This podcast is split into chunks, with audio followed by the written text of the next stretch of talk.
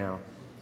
Okay, so friends, as we wrap up our Summer in the Psalms and we look back on our journey, what we've been calling the Songbook of Life, I thought it might make sense to start back at the beginning with Psalm 1 because I realized we actually skipped over Psalm 1. So we're going to start our look back by looking at how the whole book of Psalms begins at Psalm 1, what some folks have called the preamble. Psalm 1 is a wisdom psalm, and if you remember from last year, we think of wisdom as ways of living that lead to more life. We learn as we live, and then we pass along what we have learned to the generations that follow. Psalm 1 begins and sets us out on a journey through the Psalms by introducing an image and a way a way of living that leads to more life. So, David Conant is going to come and read Psalm 1. The choir will come and sing Down to the River to Pray, and it may be familiar to you. So, on the last verse, we're going to put the words up on the screen, and you can sing along if you want to. But as David comes to read, as the choir comes to sing, as we sing, the invitation is to listen for an image and a way. Our scripture this morning is Psalm 1. Blessed is the one who does not walk in step with the wicked, or stand in the way that sinners take, or sit in the company of mockers, but whose delight is in the instruction of God, and who meditates on God's instruction day and night. That person is like a tree planted by streams of water, which yields its fruit in season and whose leaf does not wither. Whatever they do prospers. Not so the wicked. They are like chaff that the wind blows away. Therefore, the wicked will not stand in the judgment, nor sinners in the assembly of the righteous. For God watches over the way of the righteous, but the way of the wicked leads to destruction.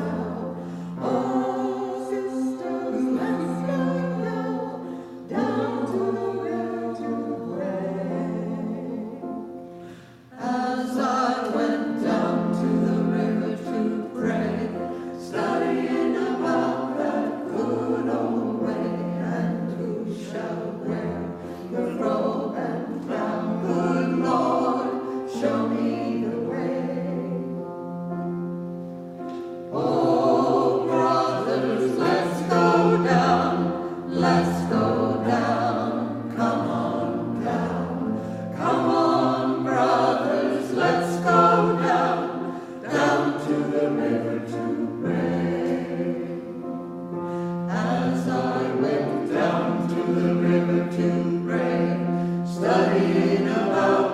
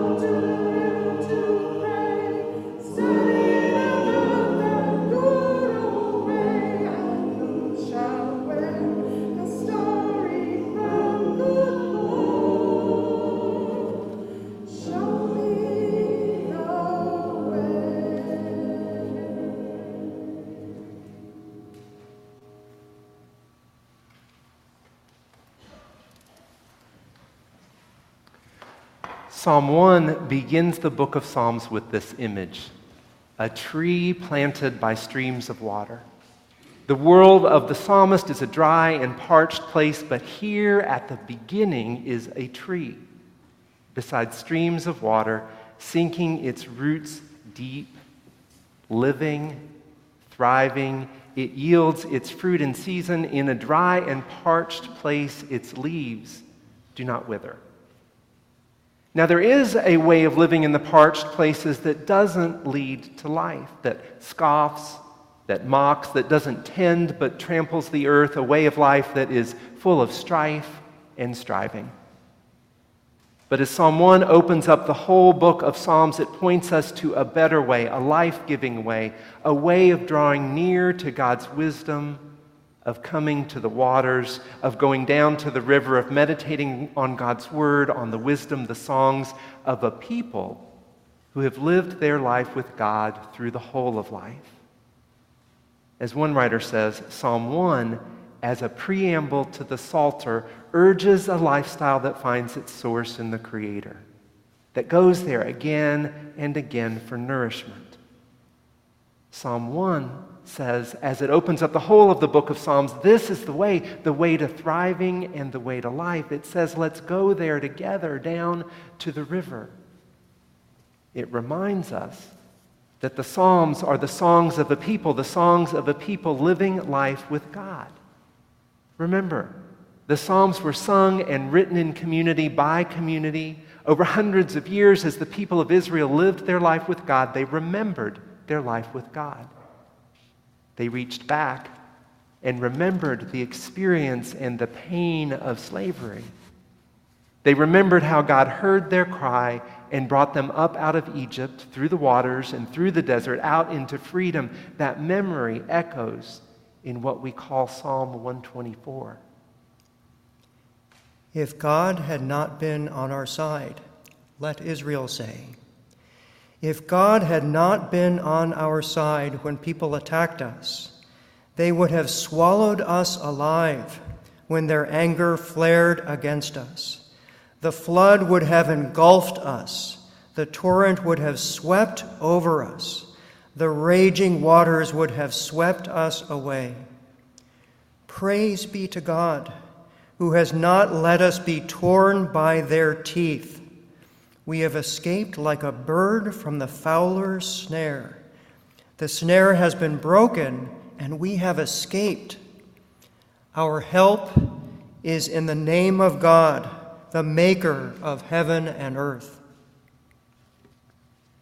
The people remembered how God had heard their cry, and so years later, when armies laid siege to the city, and took them captive into Babylon, into exile far from home, they cried out again, even when they had no song left to sing.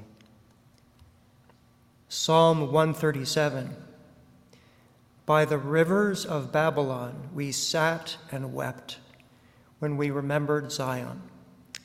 There on the poplars we hung our harps for there our captors asked us for songs, our tormentors demanded songs of joy. They said, Sing us one of the songs of Zion. How can we sing the songs of our God while in a foreign land? If I forget you, Jerusalem, may my right hand forget its skill. May my tongue cling to the roof of my mouth if I do not remember you if I do not consider Jerusalem my highest joy. And when God heard their cry and brought them back home, they remembered. And as they rebuilt their lives brick by brick, they sang a new song. Psalm 126. When God restored the fortunes of Zion, we were like those who dreamed. Our mouths were filled with laughter, our tongues with songs of joy. Then it was said among the nations, God has done great things for them. God has done great things for us, and we are filled with joy.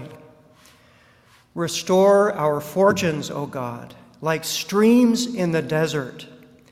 Those who sow with tears will reap with songs of joy. Those who go out weeping, carrying seed to sow, will return with songs of joy, carrying sheaves with them. Again and again, the people remembered and they sang that memory into the present moment down through the generations, the old song becoming a new song in each fresh singing. And we joined the song because these Psalms resonated. They resonated in our experience of Christ, and they continue to resonate in the whole of life, in the, in the lives we live, in the depths and in the heights, and in every moment in between. They resonate when we pray and sing them together. They resonate when we pray them on our own in the quiet moments, in the deep dark of night, in the dim dawning of a brand new day.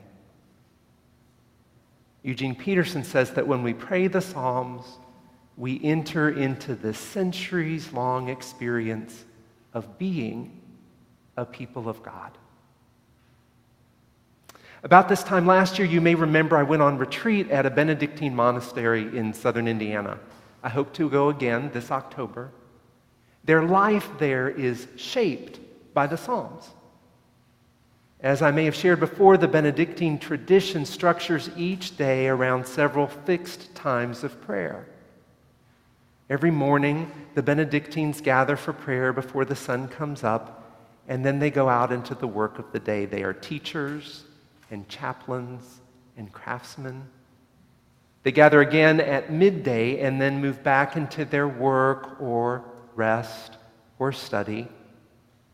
They gather again for prayer as evening comes. Then they share a meal, and then they close the day with prayer. As they pray throughout the day, they pray the Psalms. A psalm here, a psalm there.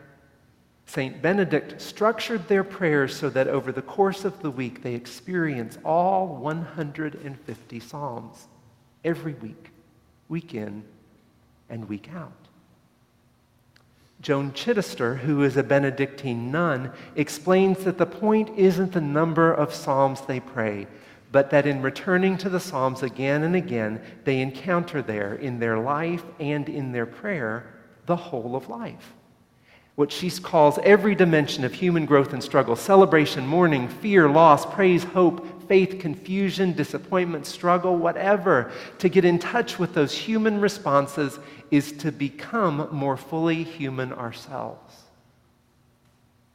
The invitation isn't so much to take in the whole ocean of the Psalms, but rather to take them in one sip at a time. This summer, a group of us have been experiencing morning prayer with the Psalms just once a week on Tuesdays. An invitation has emerged from that regular prayer. Every Tuesday morning, we've shared a psalm or two, and as we encounter the psalm for the day, the invitation has become what is one thing you notice, one thing that you can carry with you into the day? Maybe that can be the invitation as we stand here at the close of our summer with the Psalms. As you think back what stands out? As you hear the Psalms that we've read and sung today, as you turn to any Psalm, what is one thing? What's one sip? What's one thing you can carry into your days, into your life to nourish and sustain? I was emailing with Joe Gross this week, one of my the favorite parts of my week. And she told me the story about the journey she and Phil took to Nepal. They started out in India, and as they made their way toward Kathmandu, they were invited to visit with one of the longtime missionaries there, a man of wisdom with what she called a very powerful persona. He'd come out of the fields and he gathered them around a table where they had prepared for them a bona fide American lunch. As they sat down at the table for the lunch that had been prepared, Joe expected words for their journey, words of exhortation, stories, maybe even a speech. As they settled down at table, this man of many words became silent, bowed his head, and said this Bless the Lord, O my soul. May all that is within me bless God's holy name. One psalm, one sip of a psalm to sustain them on their way. Over the course of the summer, I've talked a number of times about how the Psalms sing us through the whole of life. I think I've probably said that five, six, seven times today already. They sing us through the whole of human experience the joy, the sorrow, the anger, the bewilderment, the love, the loss. It has become a refrain. The Psalms sing us through the whole of life, the whole of human life. Over the course of the summer, here is what I have learned. Here's my one thing. The thing I will carry with me from our summer with the Psalms. Yes. The Psalms do sing us through the whole of life. In a deep sense, they are about us. They sing and speak of what it is to be human. They are about human life and human experience. But even more deeply, ultimately and always, the Psalms are about God. That is their real gift to us. In and out of the whole of life, the Psalms sing us toward, point us toward God, and not just God, they point us toward the goodness of God, always and everywhere, in every circumstance of our life. In the depth of lament, the God who comes and pulls us up out of the pit. In the tumult of our raging, the God who desires for the world, for everyone, for everywhere, justice healing, and peace. In all our wandering and misdirection, the God who searches us and knows us, the God who corrects us and guides us into ways of living that lead to even more life. In every way that we are bound up, the God who sets the whole world free in our joy and in our awe, the God who made all that is and loves it still, the God whose praise all creation sings Give thanks to God, for God is good. God's steadfast love endures forever. The Psalms speak of what it is to be human, always and intimately in the presence of the God whose steadfast love never wavers but endures forever. The Psalms the Psalms take us on a journey through the whole of life, and what we find again and again, everywhere we look, what we find is the goodness of God above us, below us, behind us, before us, beside us, all around us, deep within us. In our dry and parched places, in every bit of life, the Psalms invite us to come to the river and pray together to drink from, to sing the wisdom of those who have known the steadfast love of God in every time and place. The invitation the Psalms extend is this like a tree planted by streams of water, sink your roots deep and live. So let's close with a psalm. Let's wrap this up. It's Psalm 136, and it is written to be read together in worship as a call and response. It's written like something you would print in the bulletin for worship, but you don't need your bulletin. We're going to do it on our own. I hear the paper rattling. I'll read a line, and your response every time is, and this shouldn't be a surprise God's steadfast love endures forever. So let's give it a try. Ready? On three. One, two, three. God's steadfast love endures forever. Here we go. Give thanks to God, for God is good. God's steadfast love endures forever. Give thanks to God who made the heavens. God's steadfast love endures forever. Who spread out the earth on the waters, God's steadfast love endures forever. Who made the great lights, God's steadfast love endures forever. The sun to govern the day, God's steadfast love endures forever. The moon and stars to govern the night, God's steadfast love endures forever. Give thanks to the God who brought the people out of slavery. God's steadfast love endures forever. Who led the people through the wilderness. God's steadfast love endures forever. Who remembers us when we are held down low. God's steadfast love endures forever. Who frees us from everything that does us harm. God's steadfast love endures forever. Who gives life and food to every creature. God's steadfast love endures forever. Give thanks to God, the maker of heaven and earth. Give thanks to God, for God is good. God's steadfast love endures forever. And all God's people said, Amen.